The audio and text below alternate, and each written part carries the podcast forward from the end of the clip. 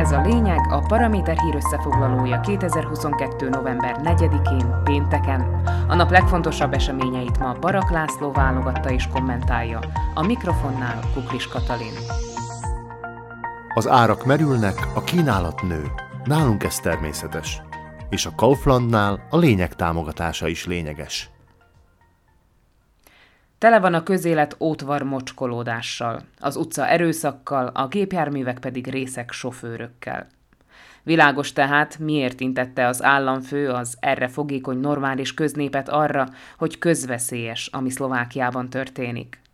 Figyelmeztetése indokoltságát mi sem bizonyítja relevánsabban, mint az, hogy közérdekű figyelmeztetésére szokás szerint beindult vele szemben az ótvar mocskolódás a szociális hálón. Csoda, hogy baltával megy iskolába akár egy tizenéves diák is. Meglepő, hogy a rendőrség rendelkezésére álló információk és bizonyítékok alapján előre kitervelt emberülés szándékával vette magához azt a baltát, a szerencsétlen gyerek. Csak a vak szerencsének köszönhető, hogy nem végződött emberhalállal az embertelen támadás.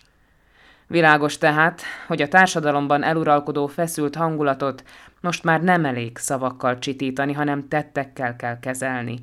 Aki szerint nem így van, és gondolkodás nélkül köpködi szerteszét a véleményét holmi fiktív ellenségekkel szemben, az a személy nem csak a szóbeli erőszak témájában vitaképtelen.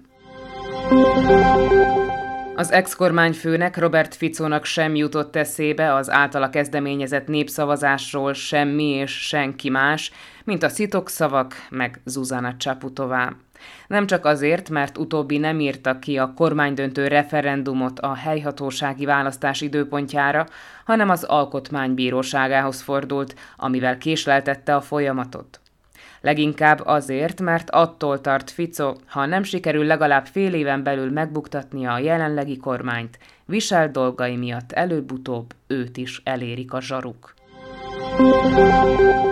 Nem igazán van egyébként hírértéke annak, hogy Ficónak vaj van a fején, Annál inkább súlyos az a friss hír, hogy fegyvergyártáshoz szükséges alkatrészeket szállíthattak Szlovákiából Oroszországba a háború kitörése után is.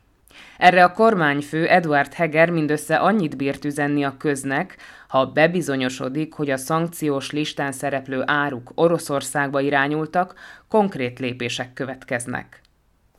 Mi van? Ha a kormányfő nem tud a botrányos tranzakcióról, akkor minimum alkalmatlan a miniszterelnöki funkcióra. Ha viszont tudomása volt róla, hogy mi történt, mi történik körülötte, akkor akár köztörvényes gazembernek is minősíthető. Csendes társával, illetve kvázi főnökével, Igor Matovicsal együtt. A legkevesebb következmény tehát annyi lehet, hogy a miniszterelnök úr úgy elhúz a posztjáról, mintha annak környékén sem lett volna soha. Ha bebizonyosodik a botrányos cselekmény, amire reagálni volt kénytelen, ez lehet neki az egyetlen konkrét lépése – akkor is ennyi kell legyen a teendője, ha, ahogy a most már kormányon kívül politizáló SZSZ politikusainak lesz igaza, miszerint egyértelműen a pénzügyi hatóság, vagyis a vámhivatal a felelős azért, hogy az országból olyan termékek jutottak Oroszországba és Iránba, amelyek felhasználhatóak a hadiiparban is, avagy olyan gépek, amelyekkel fegyveralkatrészeket, komponenseket lehet gyártani. Mindeközben a fentebb említett Zuzana Csaputová november 5-én szabadságdíjat kap majd a németországi Friedrich Naumann alapítványtól. Az elismerést 2006 óta két évenként ítélik oda, úgymond a liberális társadalom fejlődéséhez való hozzájárulásért. Most már erre próbáljanak csomót kötni azok az agymosottak, akik fifikus uszítóik nyomán kizárólag szitokszóként tartják számon és használják a liberális jelzőt, vagy csak halvány dunsztjuk sincs a jelentéséről. Fölösleges kételkedni abban, hogy megpróbálkoznak majd sokan annak a bizonyos csomónak a megkötésével, az is hold biztos, hogy pontosan úgy fog majd kinézni, mint a jelenlegi szlovákiai, sőt közép-európai közélet általában. Mindennek ellenére reménykedjünk egy legalább viszonylag kellemes hétvégében.